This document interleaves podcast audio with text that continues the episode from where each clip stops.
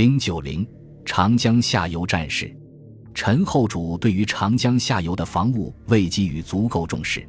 按照《南史》记载，当隋开皇九年（陈真明三年（五百八十九年）新年来临之际，陈后主将沿江重镇将帅都招入建康参见元旦朝会，其中有南徐州刺史萧摩诃、永嘉王陈彦二人皆驻防京口；南豫州刺史樊猛驻防姑蜀；江州都督南平王陈仪驻防江州彭城。为了新年阅兵。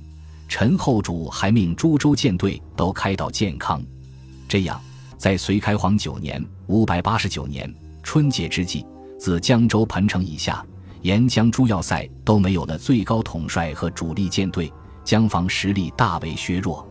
杨广主力进至建康对岸的陆河时，已是开皇八年（五百八十八年）十二月。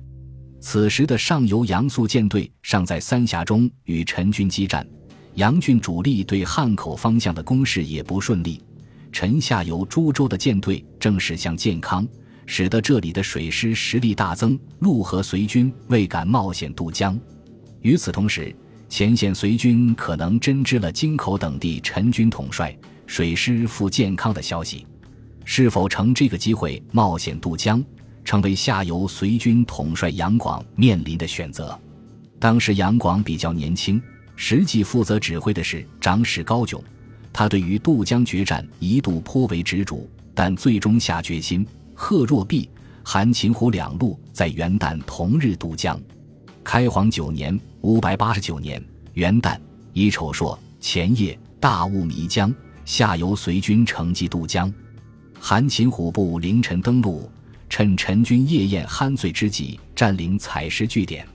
贺若弼部则渡江进至京口城下，隋军没有长江治水权，只能采取偷渡的形式，所以过江部队数量有限。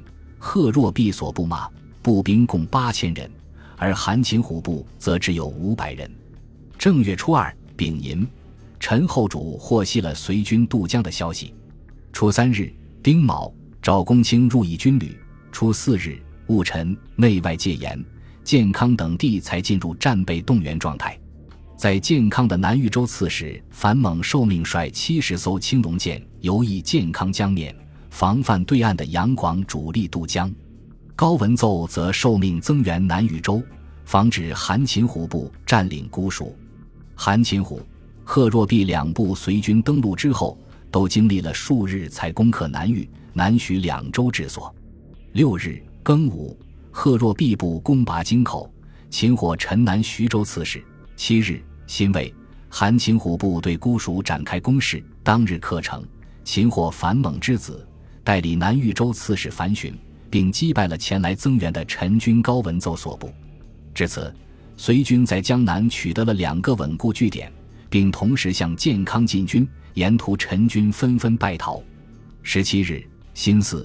贺若弼军进至建康东北郊的中山，陈将领人中曾经向后主建议，建康陈军应当全力守城，并以舰队巡游长江，截断渡江随军与后方的联系，同时派水师万人袭击江北六合的随军，这样江北随军会认为渡江随军已经被全部歼灭，从而打消其主力渡江之决心。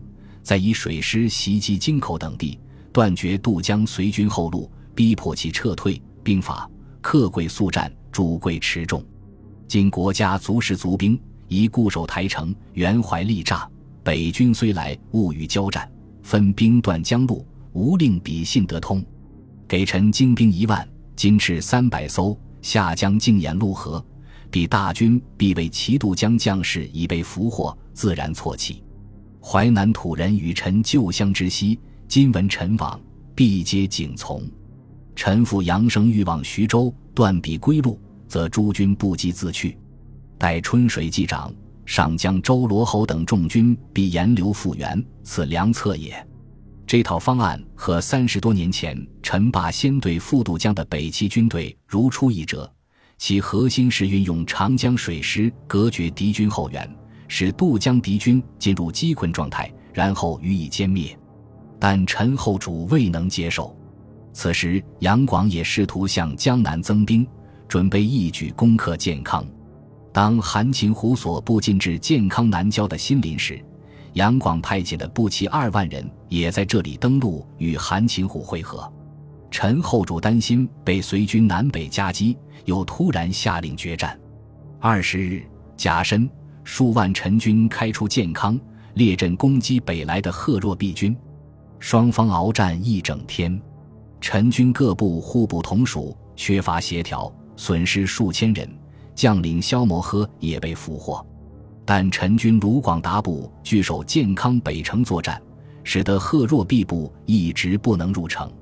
同日，韩擒虎获悉建康展开大战，遂带五百名骑兵急进，下午时逼近建康。陈江人中向其投降，防守秦淮河的陈军溃散。韩擒虎部未遇到抵抗，直入建康台城，俘获陈后主。傍晚时。正在抵御贺若弼的陈军获悉皇帝被俘，遂溃败投降。